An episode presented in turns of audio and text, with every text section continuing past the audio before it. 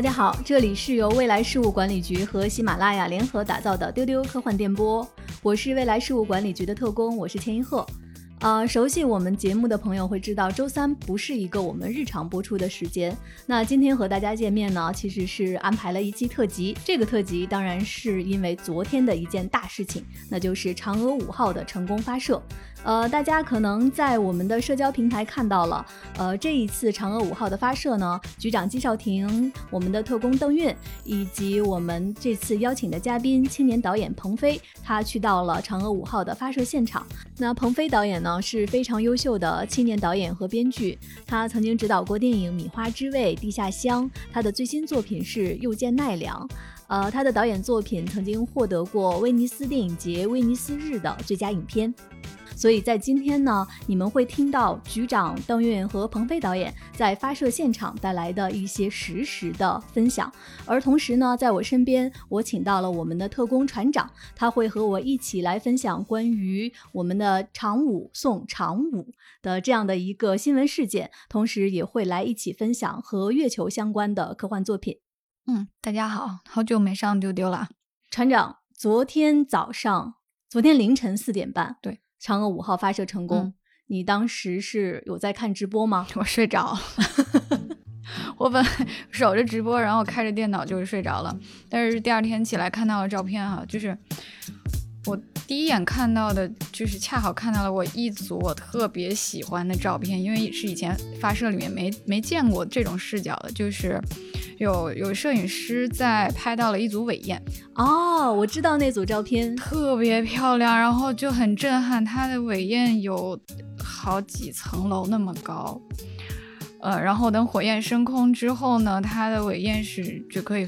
你看到分为2节，一节是这种橙红色的，还有一节是蓝色的，特别漂亮，特别科幻。就是我是特别喜欢看这种飞行器的发动机和它的火焰，大家可以去找一下，就是你看到这个照片就会，它很明确的传达出这种航天器的力量感和速度感。船长说的那组照片我也看到了，它应该是探月工程的官方发的。对，因为这次嫦娥5号的发射，它的窗口期很特别，是在凌晨4点半。对，所以说一个在夜晚发射的大型火箭，它的整个的那个视觉效果，大家肯定已经在新闻图片里或者视频里看到了，非常非常那种感觉是和白天，尤其是跟我们之前看天问1号的发射那种感觉是不一样的。对，而且这次他用的是长征5号火箭嘛，因为它运载力强了，然后它烧的是液氢和液氧的燃料。 对，所以才导致说有一个跟以前的就传统火箭燃料不太一样的蓝色尾焰，然后就感觉科幻了很多。你说到液氢和液氧，其实我是从23号的晚上开始关注这次胖5的发射。我看到新闻里面说，分别是从发射前的-10小时和-6小时开始加注液氢和液氧。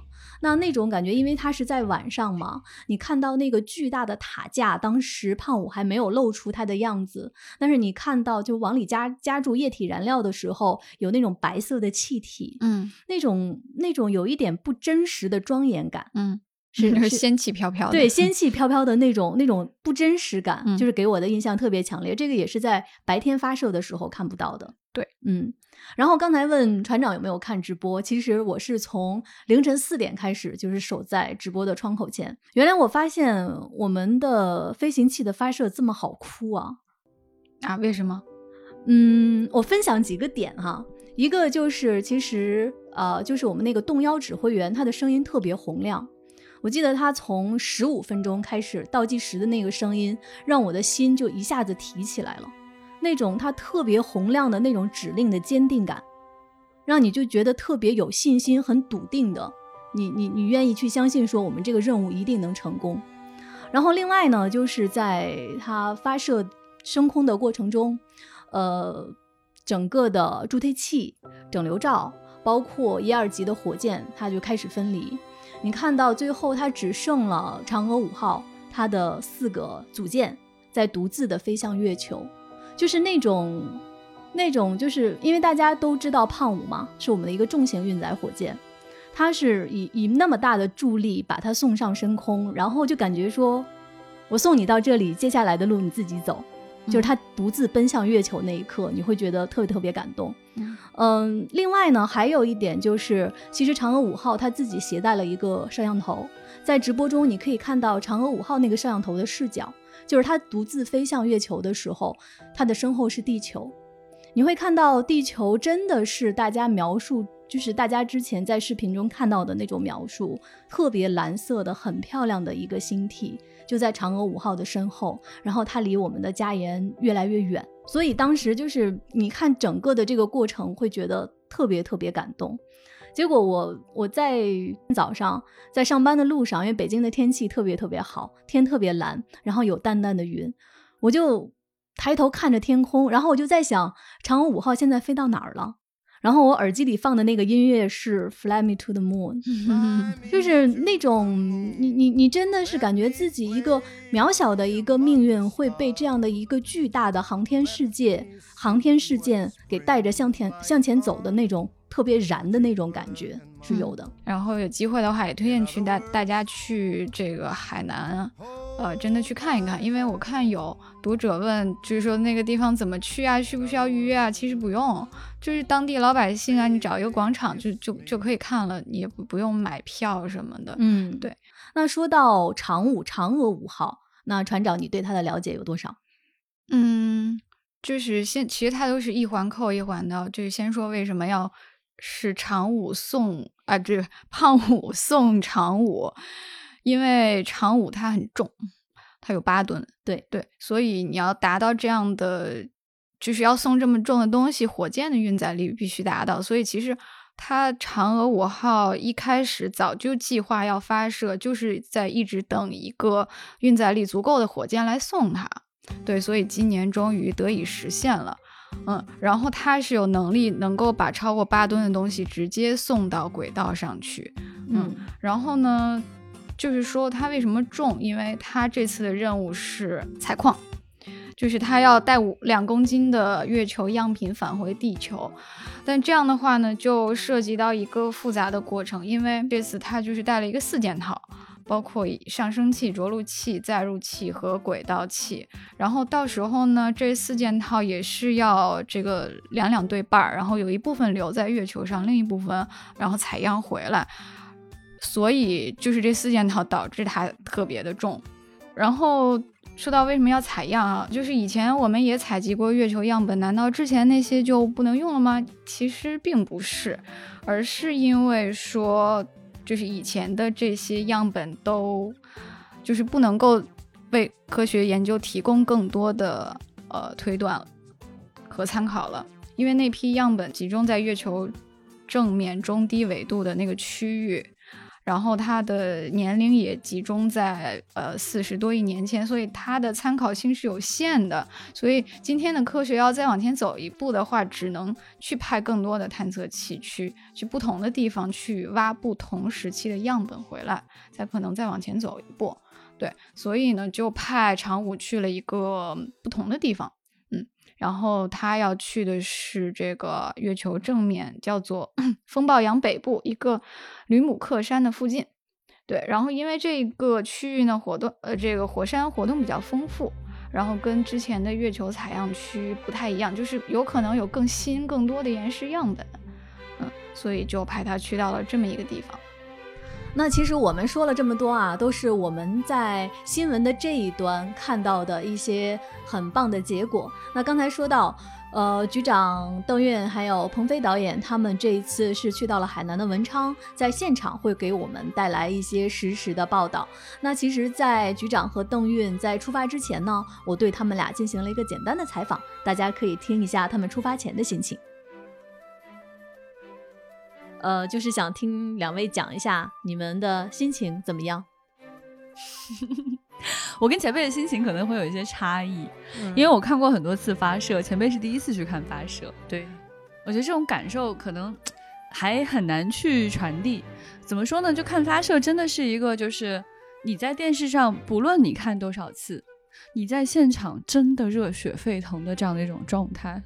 完全不一样。你不要想象说我在电视上看过那么多次发射了，那个摄像机机位比你凑的还近呢，不能怎么样。它跟实体感受是不一样，人就是这样的一种动物。你在现场，你看着巨大的火箭点火升空，你感受到那个震动，你感受到那种扑面而来的人类去往另外的一颗星球的这样的一种状态，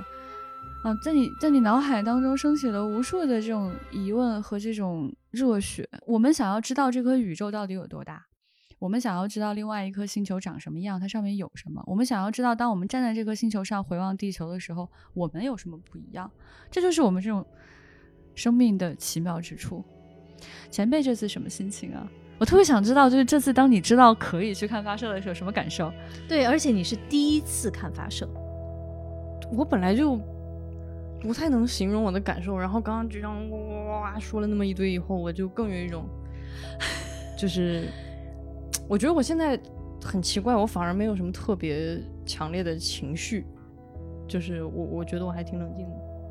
但是我非常清楚的知道我一定是会激动，属于那种看到的那个在那个场景里的时候，我肯定会。像我这么中二的人，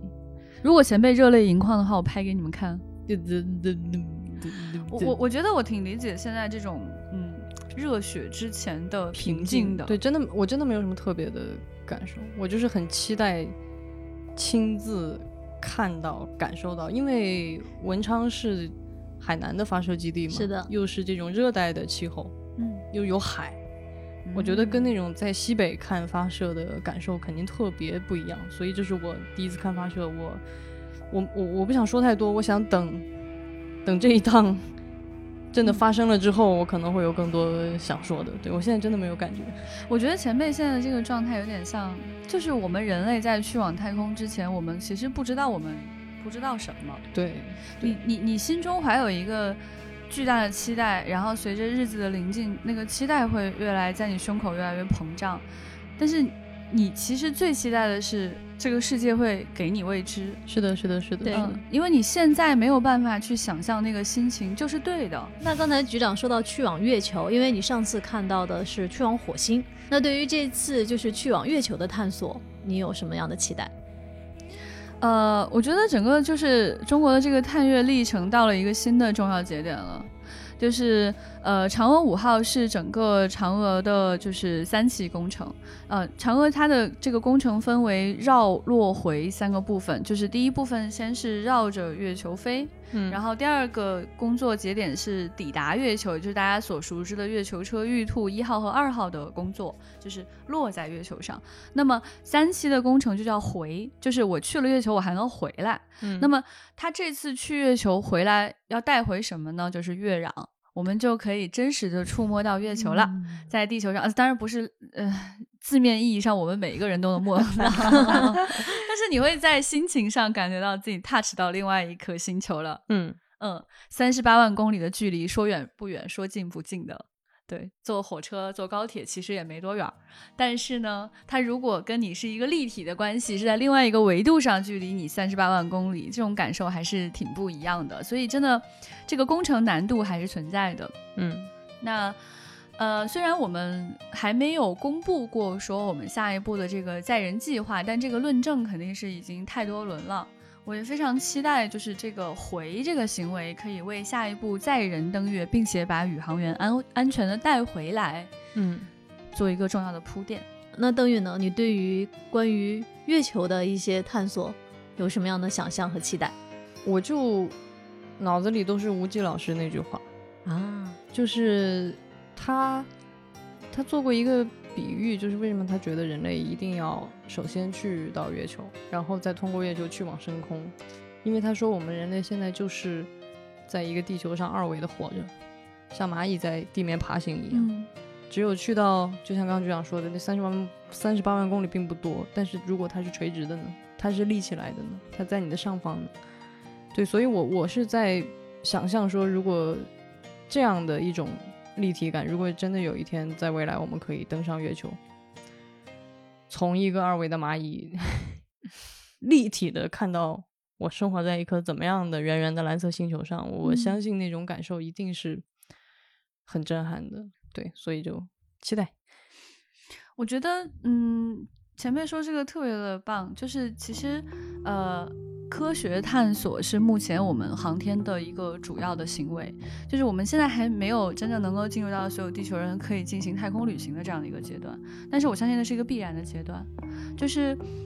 我觉得不需要去忽略，就是站在太空回望地球这件事情有可能给我们人类这样渺小的生命带来的新的改变。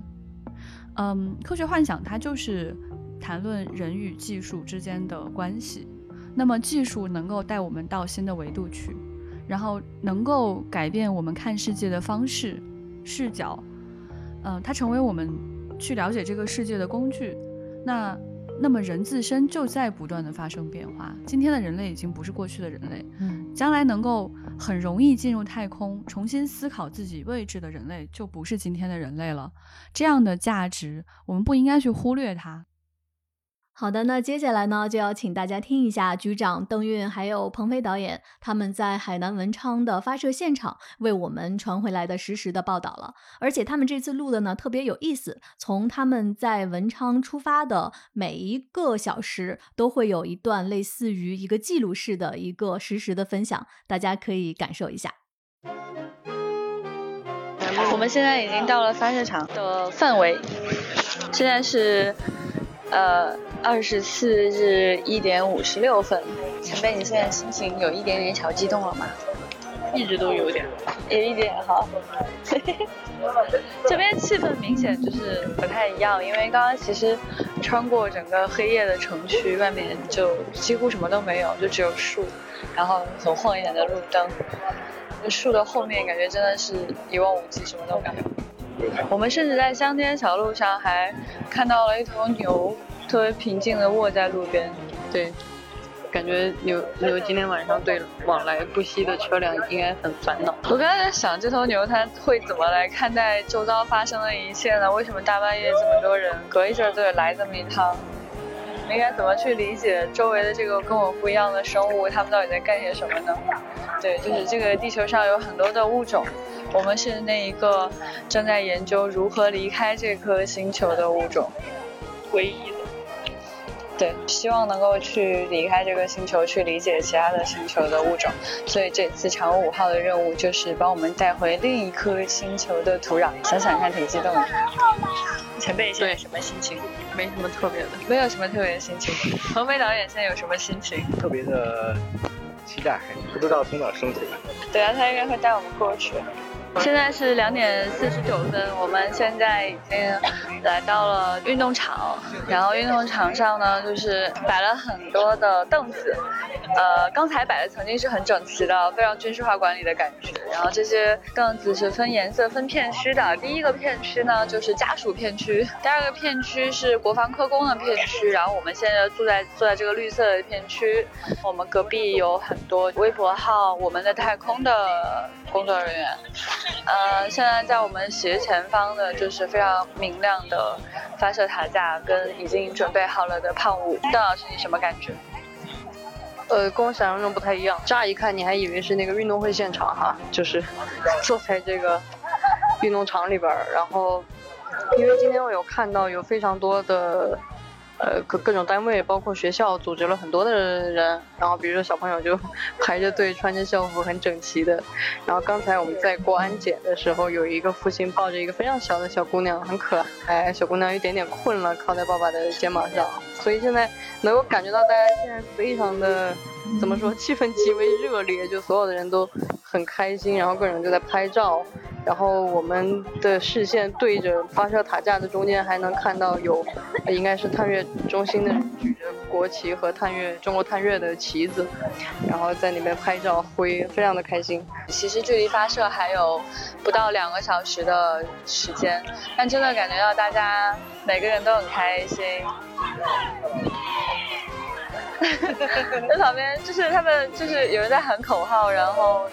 就非常的开心吧，就即使是说大家也都感觉到一定程度的困倦了，但你能感觉到大家有一种非常奇妙的团结感，很奇妙的向上的精神气儿。前辈，你现在可以看到前面的胖五吗？可以看到，他在描述一下吗？要越过椰子树的间隙，就能够远远的看到这个非常亮的白色的长屋和它的塔架，非常非常亮。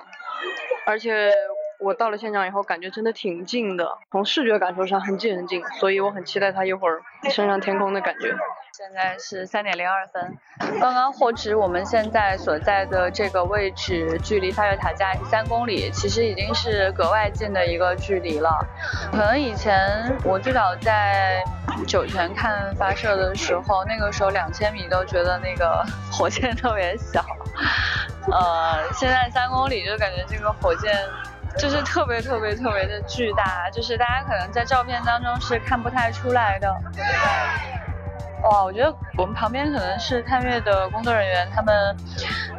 都挂着工作牌，然后他们有穿制服，拿着2面旗，一面是中国国旗，还有一面是中国探月工程的旗。探月工程的旗是白色的，上面写着中国探月工程和探月的 logo， 这个 logo 特别的漂亮，它是一个中国书法的月字，然后上面那2道看起来非常像2个脚印。如果你细看的话，它这个月字的最后一笔有点像毛笔吞开的那种感觉，其实它是和平鸽，不是仅仅是一个笔触。所以是一个设计的非常精良的 logo， 特别漂亮。所以我们趁这个时间来聊一聊关于月球的想象。一谈到就是关于月球的科幻电影和科幻小说，前辈你首先想到的是什么呢？月球旅行记。关于月球，确实我觉得其实我脑海里还真不是月球旅行记，我觉得刚被你的那个是什么电影什么之类的给有一点引导。其实我觉得其实你还是更容易想到中国的古诗，太容易想到那种感觉了，就是非常多关于写月亮的，你就突然觉得这个月球是非常非常非常有时间感和历史感，都包括很多的神话传说。比如说今年央视不是就请吴刚到央视在 B 站的直播间去参加这个直播，就是很逗，就是请那个演员吴刚，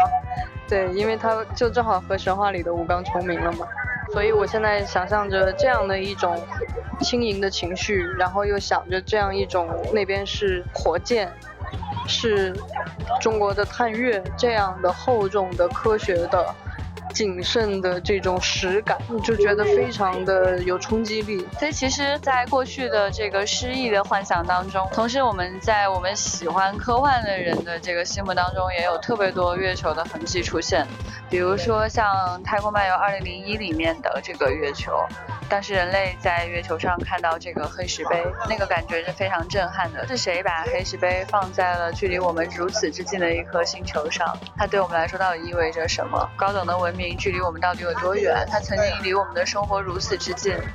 宇航员盯着这个黑石碑看，其实大家也是不知所措的，不知道对他应该做些什么。那个画面是非常去回应第一个猿人出现在这个黑石碑面前那种手足无措的状态，就是人对于高等的文明，对于星球，对于外太空，其实都还处在一个极度未知的状态里面。不管过去了多少年，我们仍然面对太空是这样未知的状态。现在是4:15，距离发射还有15分钟，差不多。对，刚才广场上特别的热闹，有喊口号的，有唱歌的，还有一个爷爷在吹口琴。对，就是刚才那个热情的高峰突然过去一波，大家也知道马上发射就要开始了，所以应该是属于激动前的小寂静。期待等下的发射。我们让彭飞导演说说，聊聊你的感受，或者是你现在能够想起来的跟月球有关系的幻想感受。首先是非常感谢未来事务管理局，然后呢，这次能有机会让我来看这个发射，这是我第一次看发射。哇！之前呢都是在电影中啊、电视中看。当然看的时候也是觉得很震撼了，但是我相信在现场看是会更加的震撼，因为你是用肉眼真的看到是一个庞然大物脱离了地心引力然后探索宇宙，而且是带着人类的不断的探索的心就上去了，这是让人非常激动的一个事儿，这是我的感受。然后当然我这是预测的感受，因为现在还没看到，我相信看到那一刻会更激动。月球的幻想这个有很多了，我知道也比较俗的，比如说是外星人的探测器啊，是纳粹的基地啊，就是类似这些大家都知道了，故事大概就全都是这些吧。那最近读了一本小说，它是在上边也是写在上边建那个旅店的这么一个故事，我觉得这个也是挺有意思。大家都现在开始纷纷站到了椅子上，我觉得我再不站上椅子我就看不见了。现在能感觉到大家的情绪已经不太一样了。纷纷站到椅子上就是一个非常重要的迹象。啊，这么快？不会吧？现场有人在倒数。啊，这个点好了。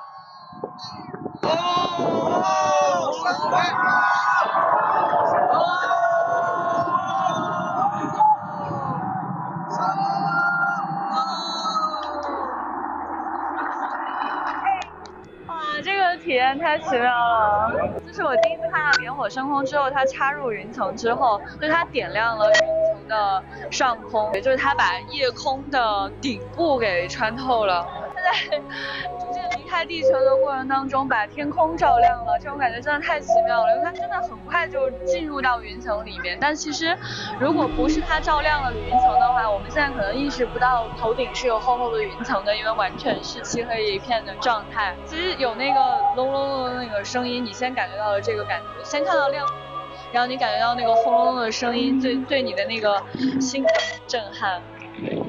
我 my god， 超出我的想象，对我这么特别棒。我今天一直觉得我应该还挺淡定的，刚才基本上就是眼泪快飙出来了，因为我首先我没有想到它这么亮。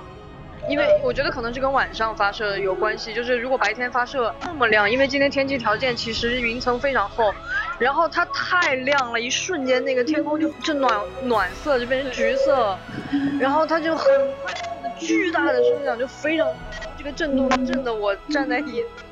就是整个人的那个脚感受到那个震动感，然后它好亮，非常快的，而且它在云层里非常漂亮，就是大家都在这段太美了。真的，我回忆了一下，我没有在电影里看到过这么好看，就是穿透云层，而且大家就是一开始它会升上去的时候把云层照亮，后来它升到再高一点就完全被云层挡住了，只有一个非常小的小亮点，然后大家就看不到了。哎呀，声音是，对，我现在特别的语无伦次，不好意思，我觉得我运气太好了，我竟然是第一次看发射就是胖五，然后还是在一个阴天能够看到它这样子照耀云层，太美了。所以它插入云层的那个瞬间，我当时是有一点惊讶的，然后我当时有一点担忧，因为我觉得是不是我今天就看不到它整个这个运动的过程了，但是完全没有失望，那种震撼感非常的强烈，即使你看不到它，你都会感觉到就是那种剧烈的震动跟你胸腔发出的那种共鸣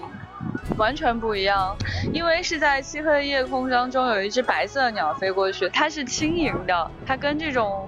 极其厚重的给你的胸腔一直产生巨大的这种共鸣声响的火箭形成非常鲜明的对比。所以这次在看发射之前看到那头静静躺在路边的牛，和在火箭消失在云层里面之后看到这一只翩然而至的鸟，我们的星球真的是很美好的。彭飞导演，你觉得刚才这个感受跟你想象中的感受一样吗？不一样，其实这次有点措手不及，就是突然它就起来了，这一起来一刹那，我都不知道眼睛该看手机是开始拍还是要盯着它看，因为我实在不舍得让肉眼离开它，真的是，所以这是个很难的一个抉择，对，但是我还是用肉眼盯着它，大概有十几秒钟吧。理解彭飞导演这个感受，我每次就是看发射的时候都有这个焦虑，是哎呀，我拍不到了，算了，我还是用肉眼看比较好，因为其实刚才果断的做出了抉择，我盯着它在看。是的，你用肉眼看到的这个场景，你的眼睛真的是一个更精密的光学仪器，同学们。对，刚刚结束了之后，还有看到有一群小孩。然后还有跟他的父母，他们都穿着那个长无毛的 T 恤，然后在广场上一起拍照，我觉得特别感动，因为我真的很羡慕他们在很小的时候就可以经历到这样的一个瞬间。不知道有多少人的人生就会因此而发生重大的改变。我不知道正在听我们节目的朋友你们的心情怎么样，但是至少我第一次听到局长他们传回来的这个音频，我都能感受到那种激动，那种轰鸣感真的很清晰，而且和上次天问一号的发射那个声音不一样，所以这个也是让我会更直观地感受到他们刚才所讲的，在夜空中一枚火箭穿入云层，然后把整个的云层都照成橘色的那种震撼感，真的是在电影中都没有曾见过的。嗯嗯，我可能是听过太多次了吧。对， oh. 对，所以感受不是那么强烈。我比较喜欢的是他们是在一个小广场上看的，然后是的。有老百姓，就是有很多普通人啊，然后也有其实旅行团什么的，有当地的官兵，然后大家一起在热热闹闹的聊天，然后升空的那一刻突然所有人都安静下来了，然后只有火箭的声音，然后又再度的响起欢呼声和掌声，对，又再度的有人类的声音，就是这种日常跟太空的那种交错感，我觉得很奇妙，就是你会感受到确实是在宇宙，在这个火箭的下面是有人间烟火在的。嗯，船长说的真好。嗯，那其实刚才大家可能留心到，局长他们在现场也分享了一些能够跟月球关联的一些科幻的作品。那接下来呢，我和船长也会来简单分享一下跟月球啊，或者是跟月球探索相关的一些作品。我们在梳理时间节点的时候，会发现在不同的年代，关于月亮这样的一个形象的表达，它可能有自己的一些特点。所以呢，我想听船长，首先你能不能给一个跟月球相关的一个关键词？我对月球科幻的第一个关键词是疯狂。疯狂，对，嗯，那其实对应着船长接下来要讲的内容，我给出的关键词是魔法。刚才我们听到邓韵在现场说，她想到的第一部作品是《月球旅行记》，但是马上又说，不是《月球旅行记》，是中国的古典的诗词。但其实对我来说，可能我想到的第一部就是《月球旅行记》了，乔治·梅里埃的电影。嗯，对。然后我们发现，就是越是往前的作品，它越有很疯狂很魔幻的一面，所以说他们才会提到说，可能很多人第一时间想到的是这个月球旅行记，但是一琢磨又觉得气质不太对，就是因为早期的这些作品，因为科学的不发达，因为我们离月球的遥远，他的想象反而会变得很离谱很夸张。嗯，对。然后呢，千老师可以分享一下月球旅行记啊，是第一部真正意义上的科幻片，对吧？对。然后其实这部电影呢，它是乔治·梅里埃在2002年拍摄的一部关于一群科学家他们怎么是坐着一门大炮去往月球这样的一个历险的故事。对，那为什么说到魔法？乔治·梅里埃他其实本身是一个魔术师，嗯，他在早年间呢其实是有魔术师这样的一个身份，而且呢他在巴黎经营着一个剧院。那其实说到这个片子呢，对我来说哈，它对于电影的影响可能就是高出对于科幻的影响。嗯，为什么这么讲？我们现在说有一个电影的一个核心的词汇叫蒙太奇，就是剪辑哈。但是乔治·梅里埃呢，他是最早发现了停机拍摄这样一个手段的人，就是他能让摄影机不是那么线性的一直来对着一个物体来进行拍摄，而是他很巧妙的让摄影机停下来，然后转换他拍摄的场景，这样就是用一种更物理的方式让你看到了一个剪辑的效果。那具体到《月球旅行记》这部电影，为什么说它是一个魔术师？它把更多的关于人们关于月球的想象，然后一些奇幻的历险，包括这个片子里面后来大家看到这些科学家他们还遇到了一些女神啊，一些怪兽啊，对，月球上的生物，是的。然后就是他都通过这个片子表现了出来，所以说这个片子对于电影来说，或者对于科幻作品来说，是一个具有里程碑意义的。然后呢，这部作品是咋来的呢？它其实是改编的凡尔纳和威尔斯的分别的两部小说，就是两部小说它给揉了一下，一部电影。 对，凡尔纳的呢是1865年的这个从地球到月球，然后威尔斯的是他的这个第一个到达月球上的人，也是一个19 1900年嘛，01年的作品，对，他把这两个作品揉了一下。为什么你会觉得就是这个时期的作品或者这部作品给你疯狂的感觉？因为就是越触不可及的东西，你越会对它产生不切实际的联想。包括早期的那种火星科幻、金星科幻、月球科幻都是这样的，就是在科技发展之前，就是你越不了解它真正的样子，你越可以进行这种舞台剧式的这种夸张的魔幻色彩的联想。哦，你是觉得是就是在早期当科学探索的手段没有跟上的时候，然后大家对于月亮的想象和表现是那种更不理性的。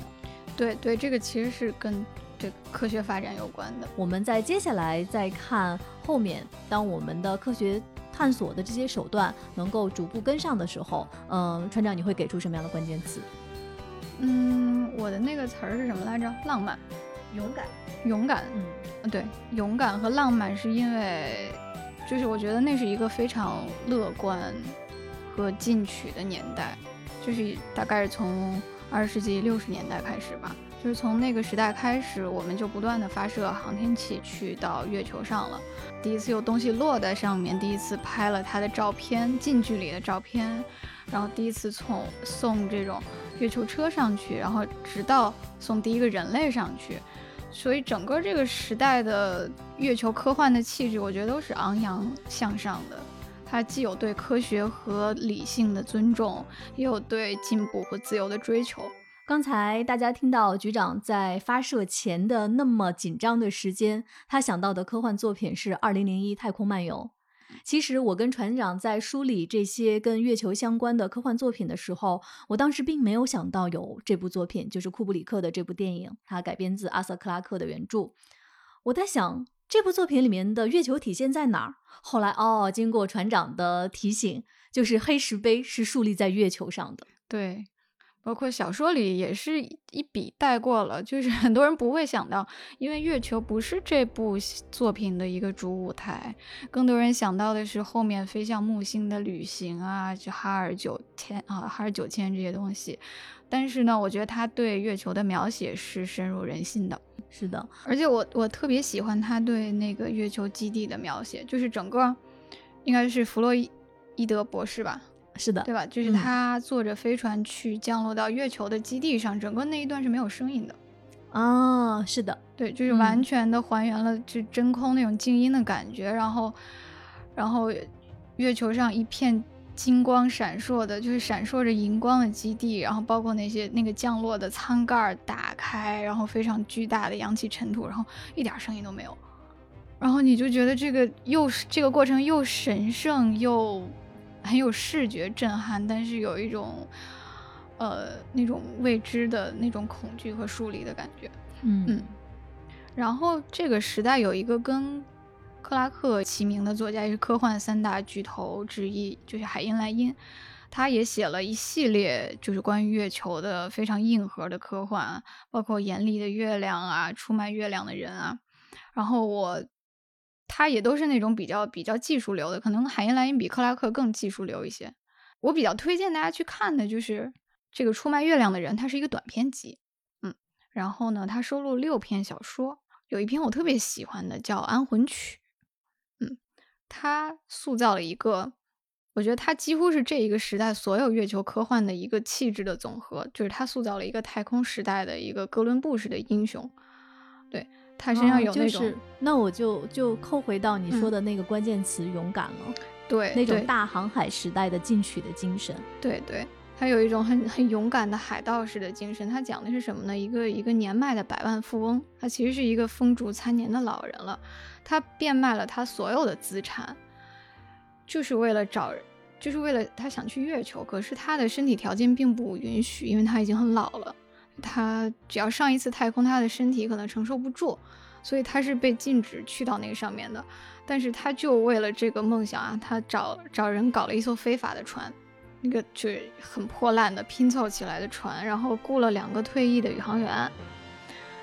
他就让他们2个把他带到弄到月球上去。但其实他知道这是一次单程票，就他的身体已经经不起，他只要上去一次，包括这个火箭的加速，它是有生命危险的，但是还是要去。然后最后那个描写非常好啊，就是他终于去到了，他坐在月球的土地上面，他说他感到一种幸福的宁静，他静静地坐在那里，双手搓着月球表面的泥土，这个体味着自己身体轻飘飘的感觉，他觉得他终于有了一个宁静的归宿，来到了向往已久的地方。哦，这段的描写真好。对，然后他就死在了那儿。而且他特别，这篇小说特别美的是他在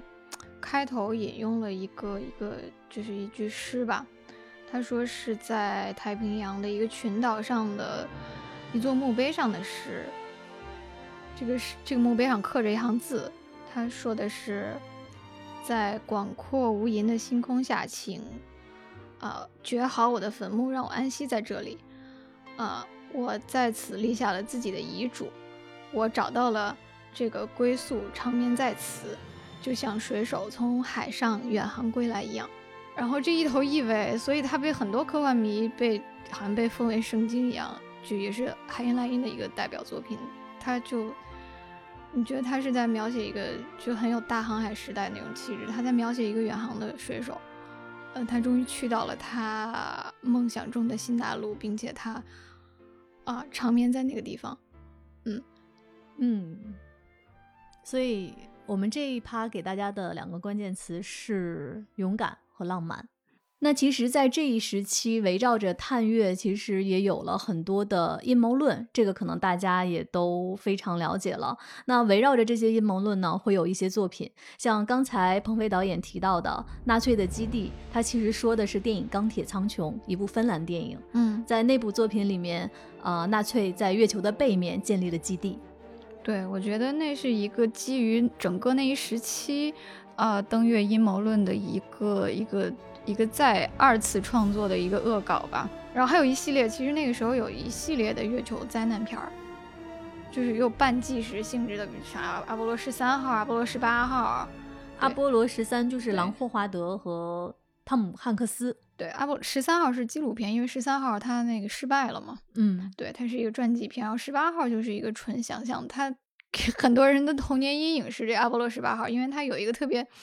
有名的那个宇航员的氧气面罩在真空中碎掉，然后就瞬间那个脸上血肉模糊。但是后来科学家说这个场景可能并不科学啊，就是真空中氧气罩碎掉可能并不是那样的。但是就是这个片子和这个画面就是当时很多人的童年阴影，包括我。但是你看了那个之后再看其他的，现在表现就是因为有很多作品里面就表现那个面罩碎掉之后的一些比较残酷的场景，是不是就有了心理的一个准备了？有吧，我觉得可能没有比那个更可怕的。那个真的是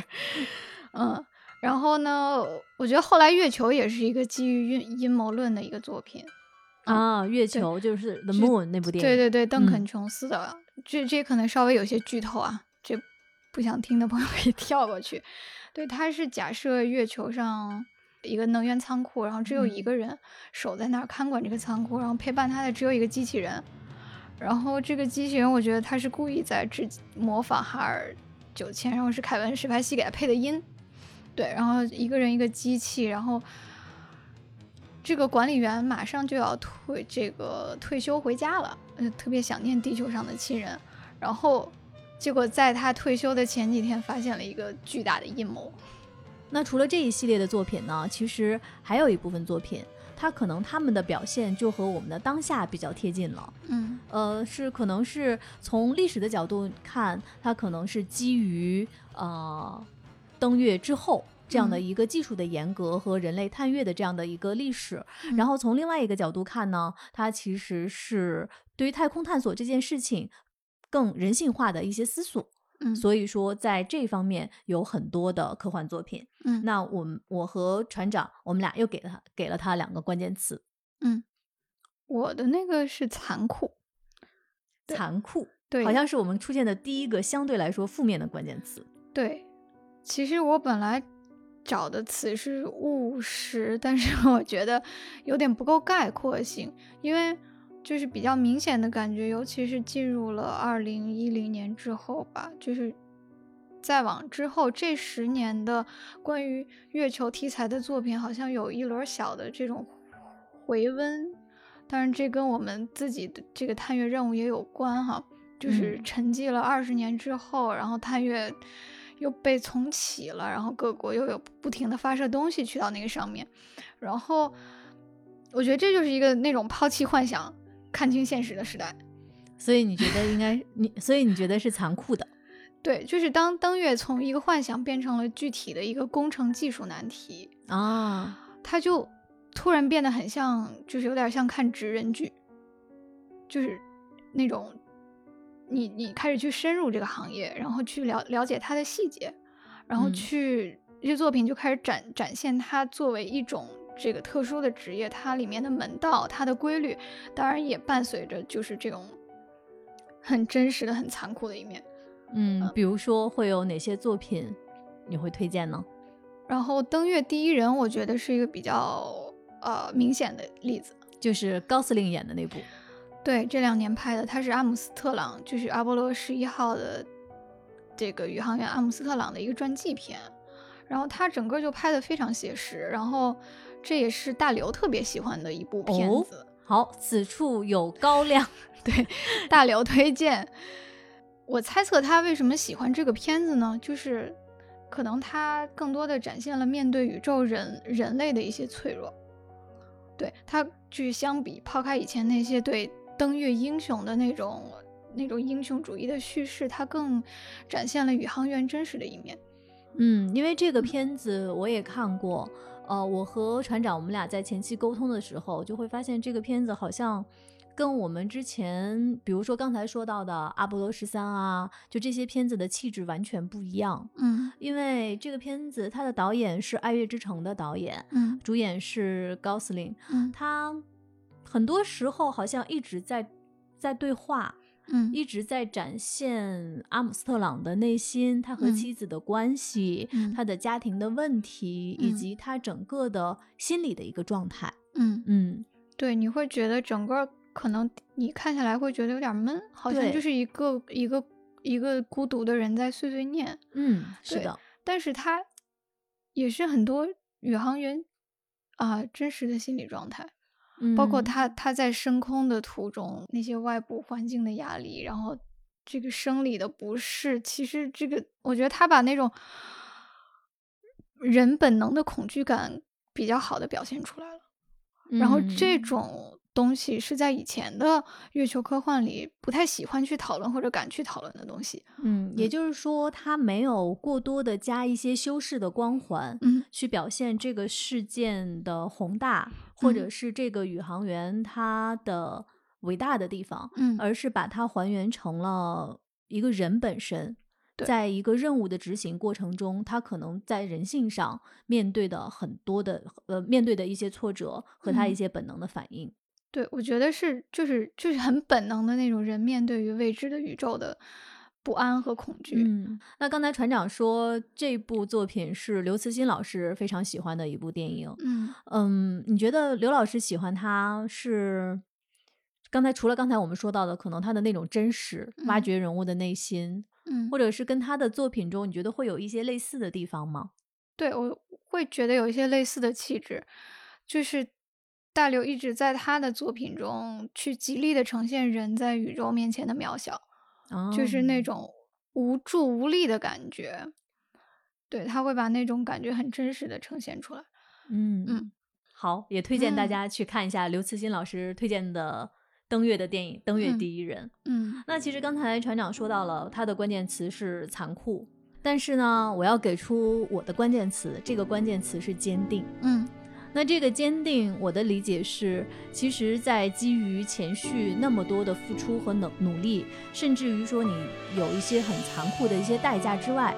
但是我们为什么还要这么坚定的去进行深空的探索？我们的嫦娥5号为什么要飞到月球上带2公斤的月壤再回到地球？我觉得是一种